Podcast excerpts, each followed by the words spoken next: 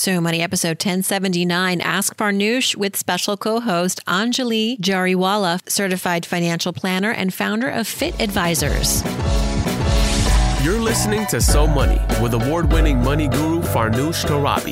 Each day, get a 30-minute dose of financial inspiration from the world's top business minds, authors, influencers, and from Farnoosh herself.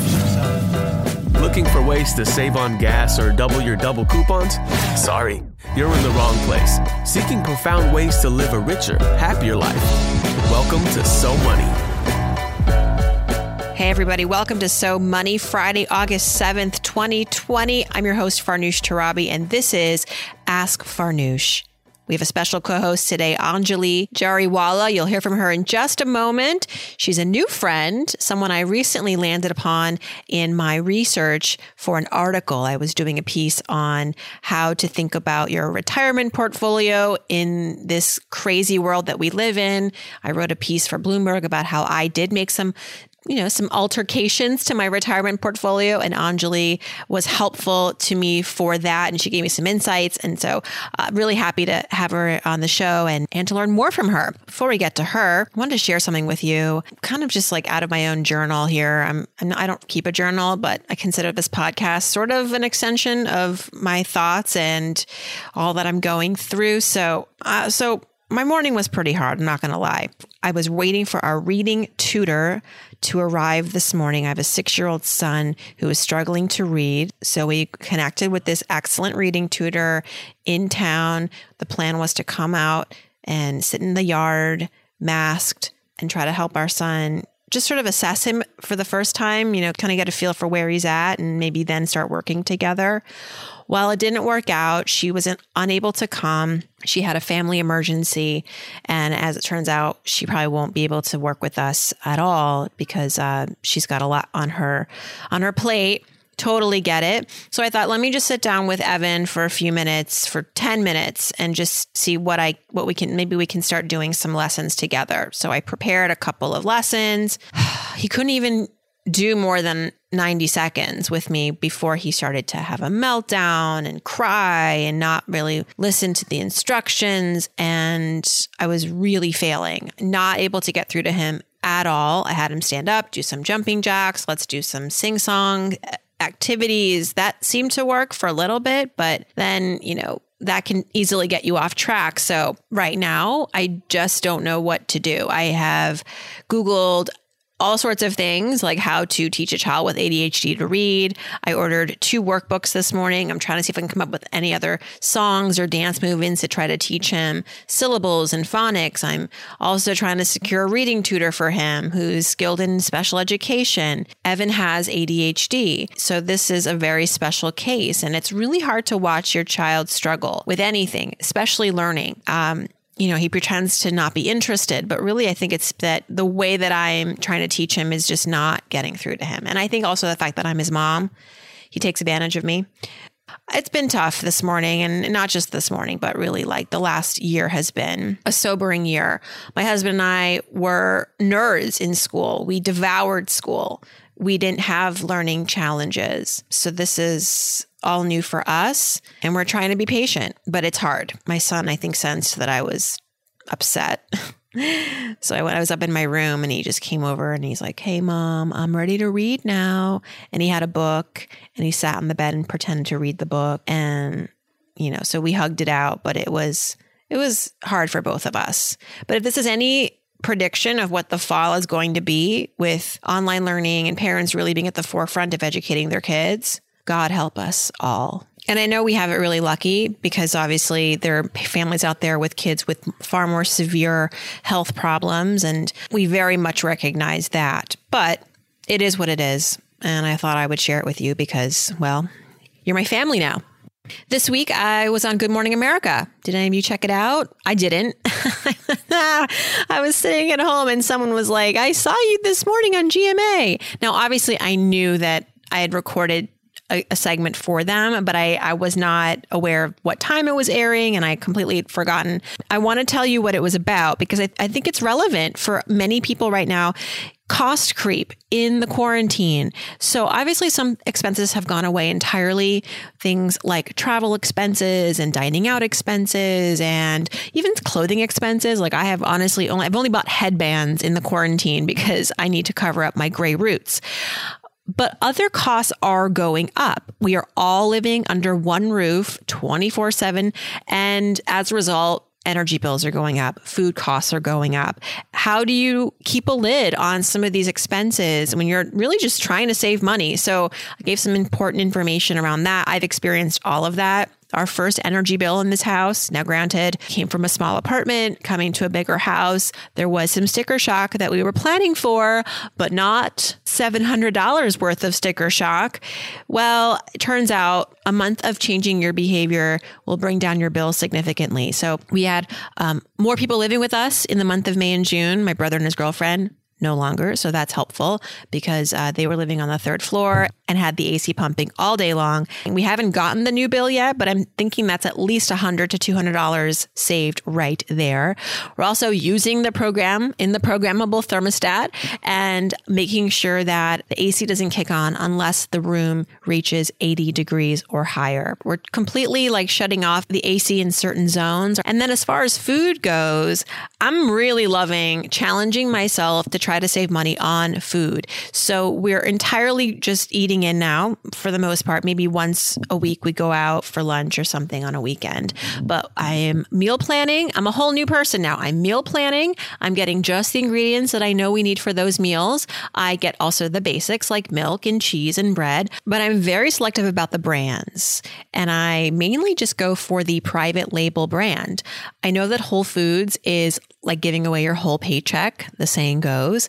However, I've discovered a hack, which is if you stick to the whole 365 brand, which is the Whole Foods private label, you can save more than 50% on a lot of items, whether that's spaghetti sauce, bread, milk. So we like to drink organic milk in our house. We drink a lot of milk.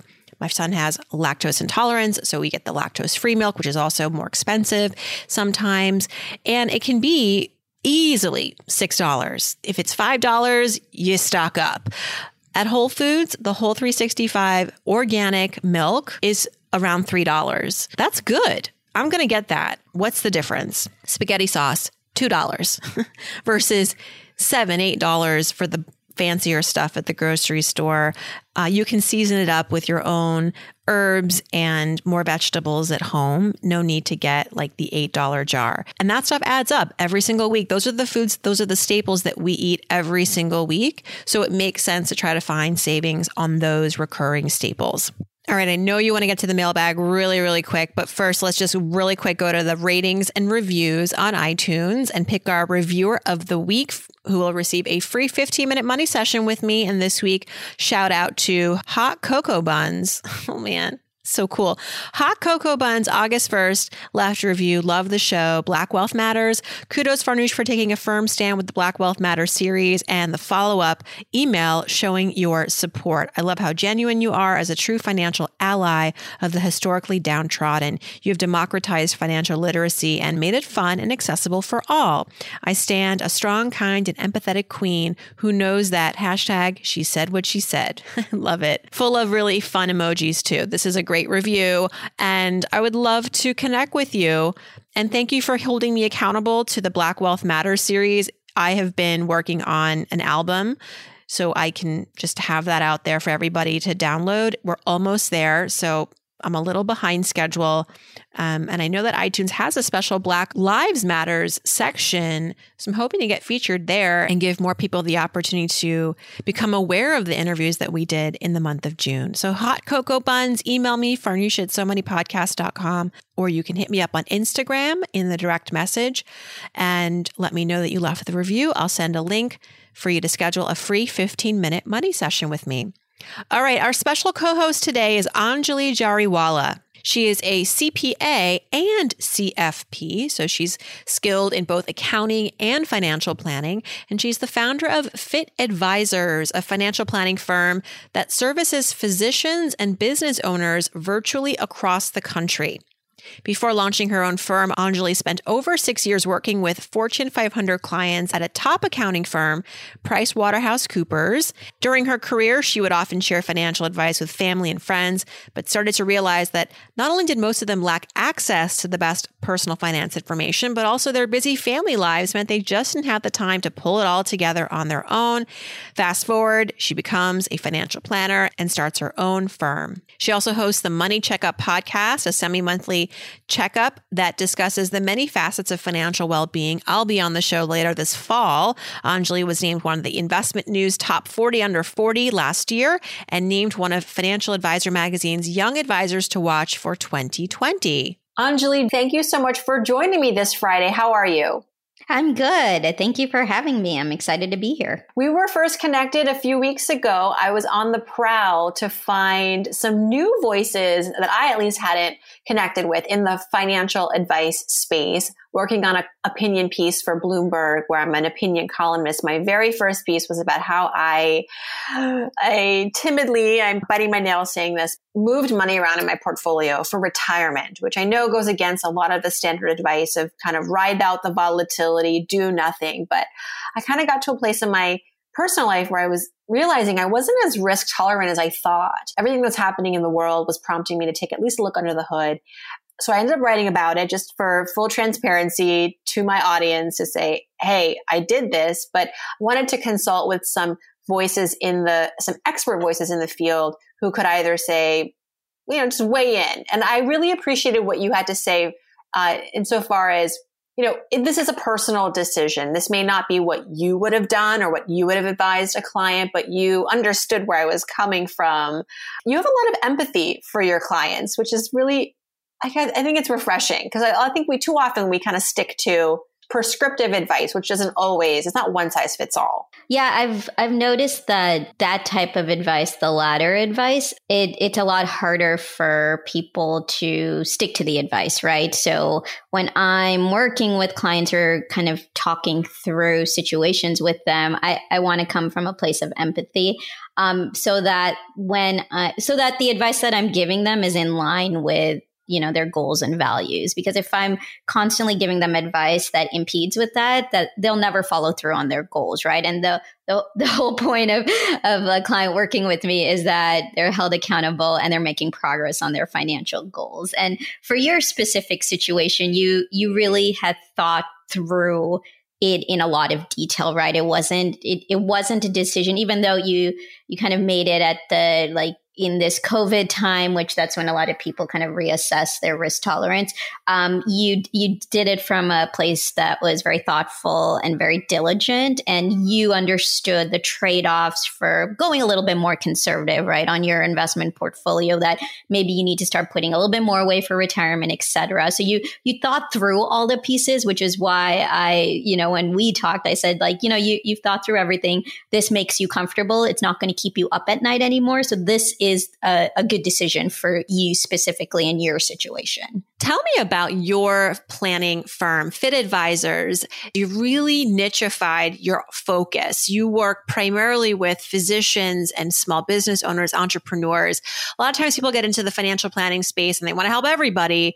It's important to nichify, right? It is. And so for me, I, I ended up niching because because of what my prior career was. You know, I, I started off in tax. I was at PricewaterhouseCoopers for over six years. And so when you're working at like a big four public accounting firm, you get really, really good at one really, really specific thing, right? So I got really good at one really specific thing. So when I transitioned to financial planning, um, it was really broad. And so it was really hard for me to make that transition because I can't be good at everything, right? So in order to get really good at, you know, financial planning, the best way for me at least was to niche, right? To serve a very, very specific clientele.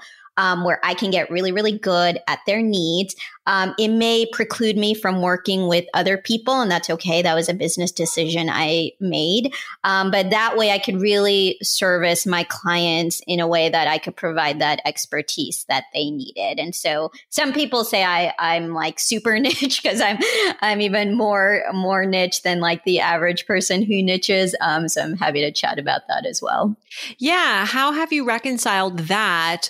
Because sometimes, you know, one philosophy is like the more, more is more and scale is how you grow.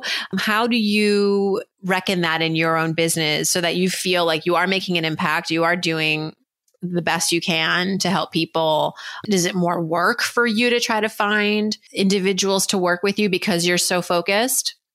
It is. And so my business has grown to be more word of mouth and referral um, just because of that's just what's worked really well for me. So I would say most of my new clients that have come through over the past two years has been um, referral based. And for me, the reason I decided to structure my practice the way I do is because I came at it from kind of two two thoughts. The first was that I didn't want to work 80 hour work weeks anymore, right? I did a lot of 80 hour work weeks when I was at PwC, and I'm like, I, I, cannot do this anymore, nor do I want to. It was fine when I was in my 20s. Once I hit my 30s, I was like, I need a little bit more work life balance.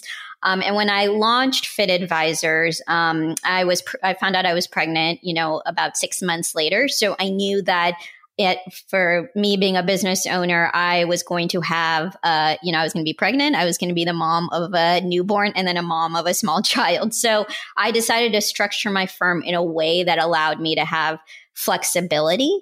Um, and so I keep a very small practice. I'm at 38 client households and I am probably going to cap out at 40. So that's where I decided that I was really going to niche and focus on a very specific group of people that I knew I could provide the most value and impact to. Um, so because my career, my first career was in tax, um, that's a space that's very comfortable for me. I have a master's in tax and a CPA. So I decided to focus on physicians. Um, my husband's a physician. We have a lot of friends and family. So that was already like um, like a group that I'm very comfortable with. And I focused on physicians who have complex tax needs. So 1099s, you know, practice owners, partners and medical groups. And then as I started working with my client base, I started to get small business owners as well. Um, small business owners who are in the medical field and also um, in other industries as well. And so I realized that I also really enjoyed working with that small business owner. And I, I don't work with startups. I kind of work with those business owners who are probably about five years in. They're making one or more million in revenue on a regular basis. And they're, they're at that point where they're still kind of operating as a startup, even though they have a full fledged business and they need that help to transition from that startup to like full business, right? And mm-hmm. so there's very few advisors like me who are very comfortable on the personal financial planning side with that specific group, as well as being able to help on the business side just because I have a corporate tax background. So that's that's the niche that I've formed. You know, I also, you know, don't I I only take on a few clients a year at this point. Uh, and it and it works really well for me because I can I can work I usually end my day by four when my daughter wakes up from her nap and I get to spend, you know, the rest of the day with her. So it's it's a it's a business that I've been very very intentional in how I build and um, people tend to get caught up in grow, grow, grow, scale, scale, scale, and and for me, it was like, why, why do I want to do that, right? Why, right. why do I want to take away from what's important to me, which is spending time with my daughter and my family, especially we're, we're only having one child while she's at this age, because I can, I can work a ton at any point in my life. I, I don't want to do that right now because what's important to me is having more of that free time. I would say that part of what is the draw to you is that you have the lived experience of being a business owner, married to a physician, you're a mom, you're a woman, you're a woman of color. I think that that representation increasingly is what people seek, clients seek in those who give them the financial advice, right? We don't just want uh, the cookie cutter advice. We want someone who really understands where we're coming from. Right, right. There's always this work that, you know, people are doing on like, what's your ideal client avatar, right? Like imagine them, sketch them out. And I, I've never really done that work because my client avatar is me and my husband, right? Uh, we work with, I work with a lot of like families, you know, dual income households with young children, one or more business owners, etc. So there is, you know, and that's, that's how people nowadays are picking their advice, advisor, right? They want someone who's, competent and understands their needs and have clients that are similar to them, but they also want to make sure that that person understands where they're coming from. Because a lot of the work we do around money um, is part of it is numbers focused, but there's also that emotional component to it, right? That money script. Mm-hmm. So if mm-hmm. you have someone who understands that money script that you're going through like i work with a lot of like children of immigrants and immigrant families um, it makes the process uh, a, a, lot better for both for for that individual in that household right because they know where i'm coming from so they know that the advice i'm giving them is addressing kind of maybe the psychological component of money that may have been a hurdle for them to achieve their financial goals and we're going to start unraveling that mm-hmm. so that they can get to where they want to be and that their money is really working for them in terms of getting them kind of that maximum joy and happiness that they're looking for. Well, lucky for Mary, she's an audience member and has submitted a question. I think you're the perfect person to help her navigate this financial conundrum she's in. So, Mary is married with a toddler on the way. And the couple makes a combined salary of $330,000 annually. They live in Manhattan. They have high monthly expenses. Sounds about right. Living in Manhattan, uh, mm-hmm. uh, between rent and daycare and car payments, it's, it's a lot. And still they have an emergency fund, three months they're saving for retirement. They're invested in the market through their own separate retirement accounts. They have uh, been paying off their credit cards in full each month. And so now they want to pay up or rather save up for a house. Here's the rub. They have federal student loan debt of about $90,000 at 6.8%, currently at zero, thanks to the CARES Act, which is deferring payments uh, interest free till the end of September. They're trying to pay off that student loan debt aggressively right now with this 0%. And so they're putting like $1,700 a month towards it. She's wondering if that's even enough.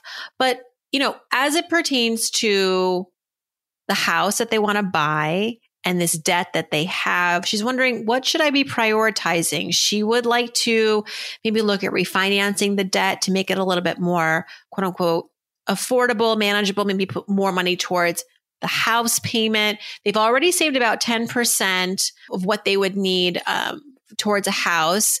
And then the other 10% would be coming from uh, maybe a loan from family, she said, a small interest loan from family. So if she walked into your practice with this question of debt versus a home, which isn't, you know, it is another form of debt, what would you say?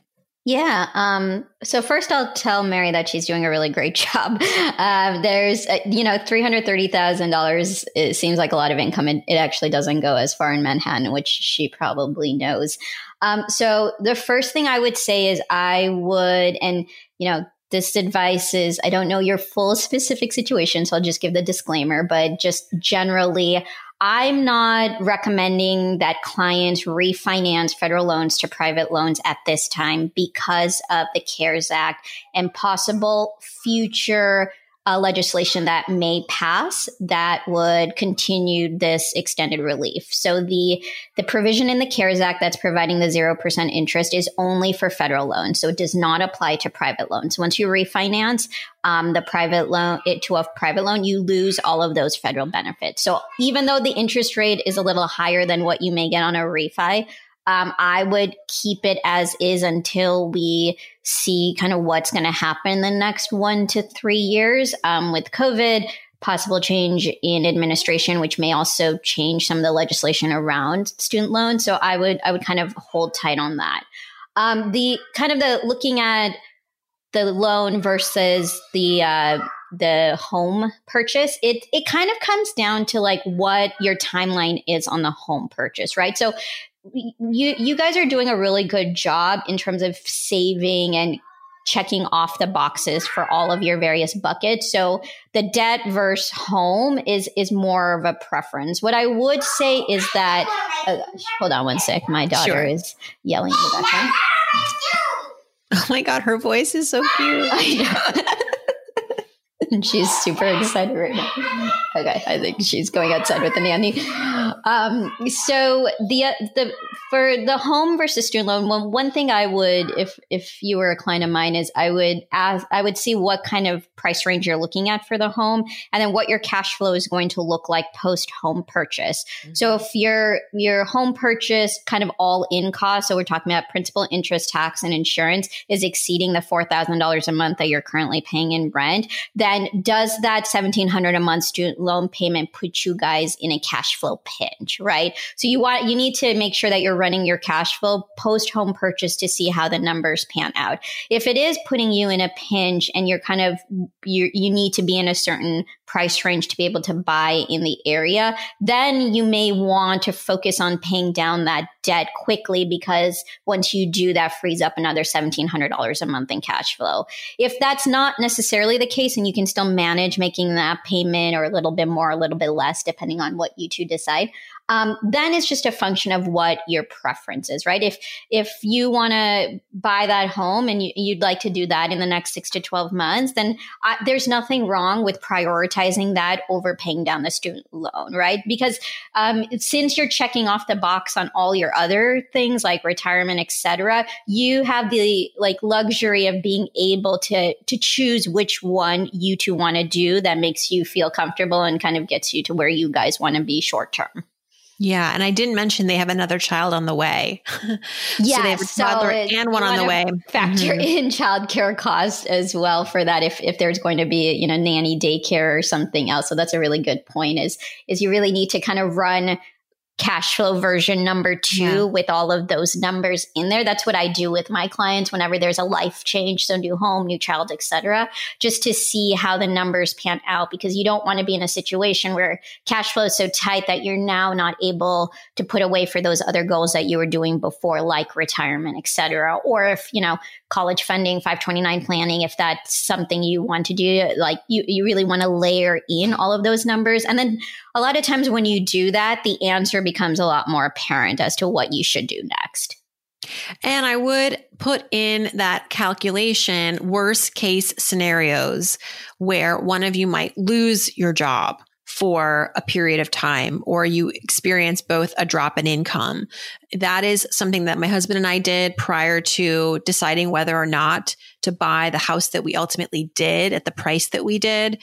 We we mapped it out and we said, okay, if if if status quo continues, this won't be hard to manage. But if cash becomes, if our liquidity drops, if our income drops, what about then? So really important to kind of go to that dark place. uh, you know, just so that you can face that reality, that potential reality. And if you're still okay with it, uh, in terms of like, okay, well, we'll figure it out. We can we can reduce expenses here with this, that, the other thing. Um, I think it's better to strategize those worst case scenarios now when you have rational and clear thinking than when you're in the heat of that moment. It's much harder to feel like you have options or you have you have a solve a solve for it. So um I love the advice that you gave Anjali which is you know sometimes we kind of obsess over like the do's and don'ts. Like don't take on more debt if you've got debt already but it's really what it comes down to, like to your point, is your cash flow situation. And with student loan debt, it's different than say credit card debt in the sense that you there's a light at the end of the tunnel. You know when the last payments due. You know what every month's payment's going to be. So you can sort of work around that. And it's a fixed cost. Uh, so kind of build from there. Great advice. All right. Good luck mary. And Next question is from uh, an, an, Instagram. I don't know your name, but your handle is LT Torres28. This person says, Hey there, I've learned so much from you. Always looking forward to the new episode. I've been maxing out my Roth IRA, but I might come close to exceeding the income limit this year. Do you know what happens if you end up making more than the allowed salary for a Roth IRA? Do I get fined? Will I have to convert it to some other type of account? Yeah. What happens in that scenario? It's, it's a good problem to have. Yeah, it is. Um, so if you exceed the limit, whatever the limit is for you based on the income um, phase out, uh, the IRS imposes a 6% excise tax, which is essentially a penalty. And that 6% applies on the excess and it applies every year until that excess is fixed. So you definitely don't want to keep that excess in the account. So if you do, if you did contribute more than you should have, um, you'll want to remove the excess contribution plus any earnings to the extent it was invested because both of those would be subject to the 6% tax. Um, you can also apply that excess to the following year.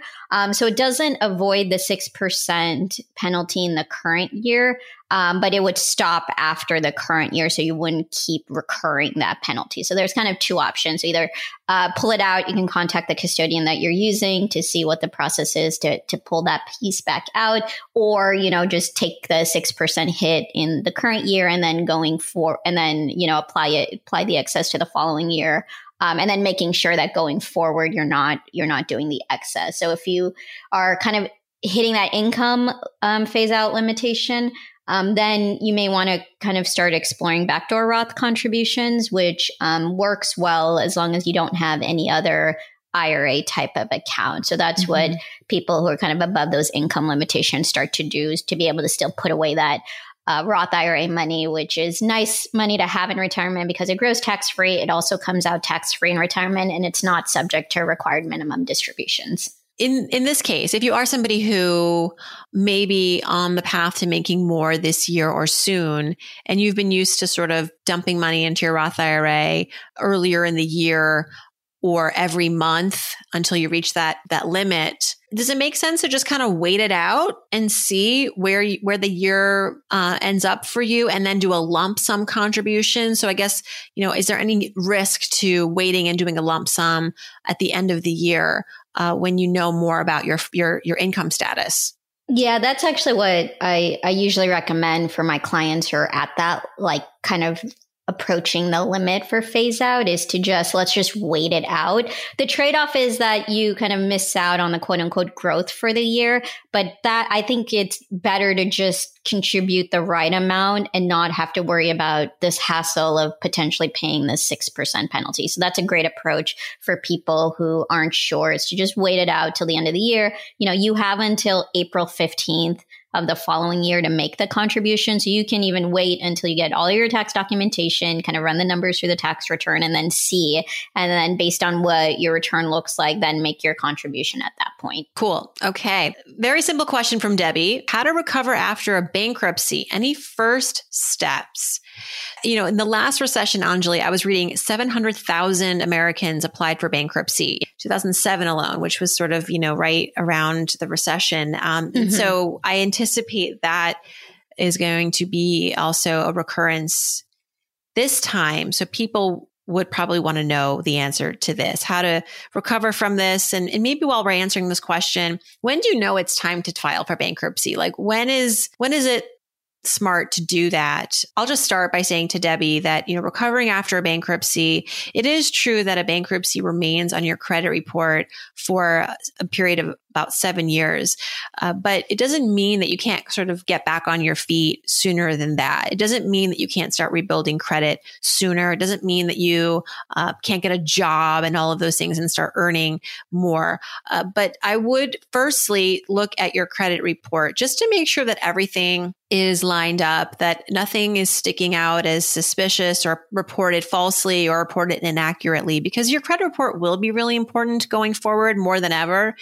And, and as far as reestablishing credit, if you are interested in, you know, reapplying at some point for a loan, for any kind of loan or credit card, you're going to need to obviously start from scratch. Uh, you're not going to just be able to walk into a bank and get a mortgage at this point, at least not in the beginning of the first few years of the bankruptcy proceedings. So things like a secured credit card, we've talked about them sometimes on the show as a way, a vehicle for people who want to rebuild credit or establish credit for the first time because they might be new to the country can do that. So you can go to a local credit union and open up a secured card, which is basically a credit card on training wheels. You lay down somewhere between, you know, four or five hundred dollars onto the card as your line of credit. So the line of credit is essentially your money and that you've lent to yourself on this card. Then you go and you spend on this card like you would any credit card and you pay back the, the the balance like you would any credit card. And that behavior, those payments, those on time payments that you're essentially making to yourself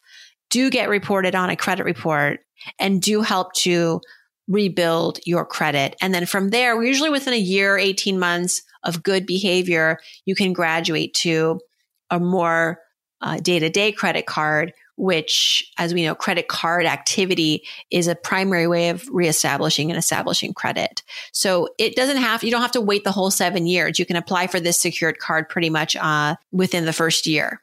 Anjali, any, any additional advice? And also, like, when do you know that it's time to just kind of call it quits and get, get the bankruptcy proceedings going? Yeah, no, that that's great advice. The the secured credit card is actually what I was going to suggest, as well as um, you know, signing up for one of those kind of free credit monitoring systems. Mm-hmm. Like I like Credit Karma; it's what I have. It's what I recommend to clients because they'll give you an overview of of your credit. You know where where you know your score may be dropping, areas that you can improve it. So like you, it just for someone who's kind of recovering after bankruptcy, you'll just want to be a little bit more diligent about checking your credit score and your credit report more frequently just to make sure that you're making progress.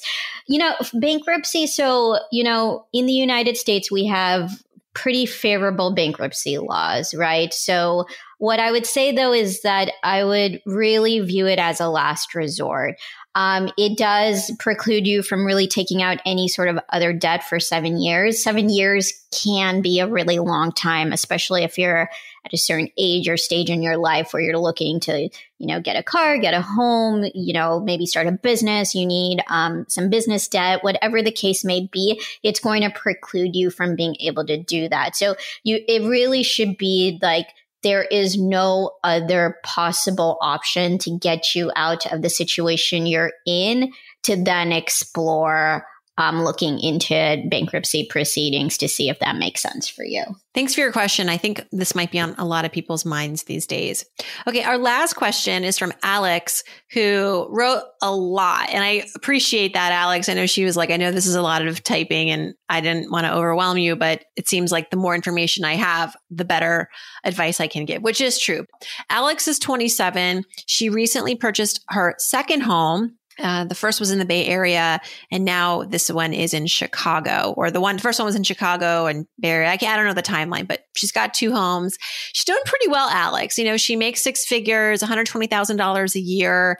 She has essentially house hacked because the home that she purchased in Chicago, she's renting out for a profit, and then in the Bay Area, um, she was able to triple her paycheck and you know so financially she's doing very very well and she says you know essentially my only living costs at this point are food and trips and she does all the right things. You know, she invests in her retirement account. She's got a Roth IRA. She has another brokerage account that she invests through a brokerage and she's got all the um, dental insurance and even like food is paid for by her company and like a commuter subsidy. Like, tell us where you work, Alex.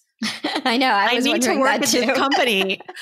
oh my gosh. So all this said, she's asking, what would you do if you were me? How would you allocate my additional income? And she also has got a side gig. She has like another business where she brings in about four grand a month. Uh, huge. Like she's rocking and rolling. She says, I spend pretty frugally. I am living on nothing in Arkansas right now. So I guess that's where COVID has led her. So some things that she has considered, and there's a, the list is long. Invest in my current property and fix it up. Now that's number one. Number two, pay off my mortgage on both the homes so that I can eliminate the debt and maybe pay it off sooner than later. Number three, max out my 401k. Number four, stay liquid for potential future goals like kids, marriage, trips? Or should I save up for more property purchases to get more passive income? or invest in a, my business, which I'm not really sure how much it would cost to do that, whether I want to like publish a book or, or, or lastly, should I donate? I mean, all good problems to have. It sounds like she needs to just sit down and soul search a little bit, right? And like actually think about what fulfillment means to her over the next five to 10 years. This is a, she's got a lot of choices. Her financial decisions have afforded her a lot of options at this point, but sometimes we can have analysis paralysis. So help us through her paralysis a bit and, and what she should be really focusing on, Anjali.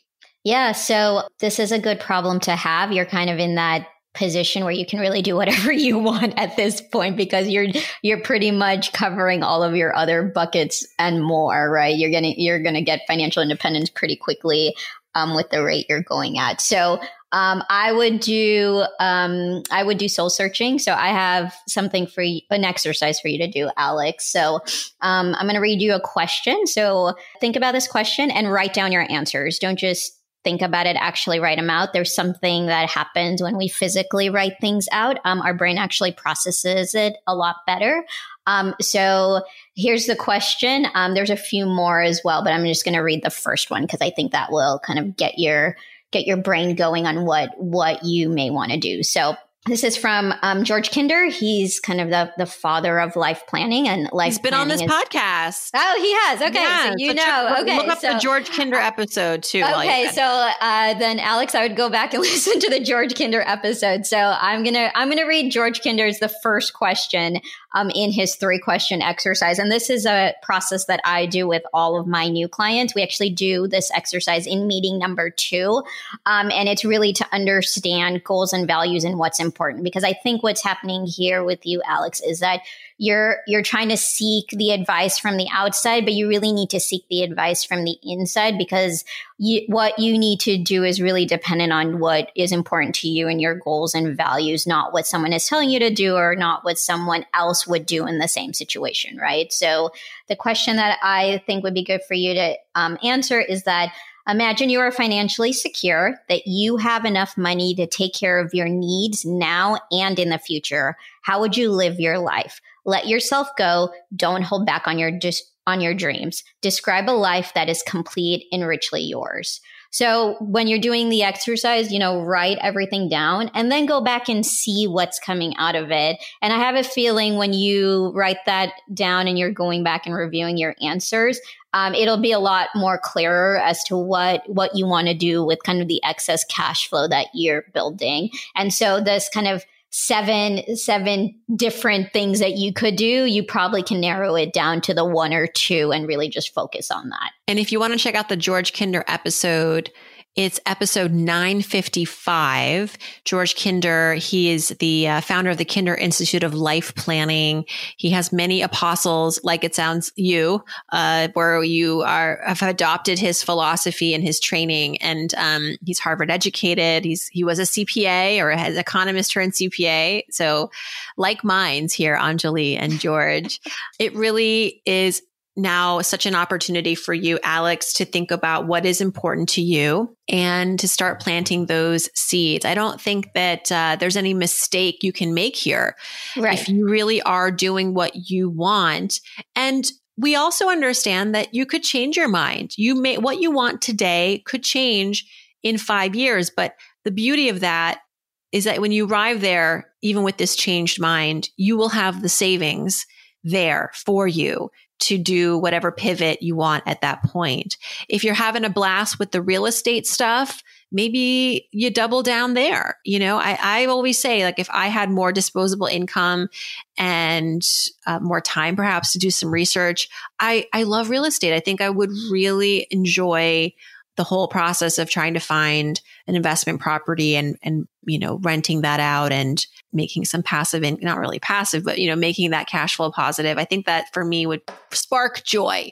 So what would spark joy in you alex? Figure that out and let us know. Keep us posted. I love uh, that you trusted us with your question alex and also debbie and l torres and uh, listener Mary. Thank you so much. And Anjali, thank you for taking time out of your schedule as a busy mom and owner. And we really appreciate your advice. Yes, thanks for having me. For more to reach Anjali, check out fitadvisors.com. And where else can we find you? Anywhere else you, you recommend?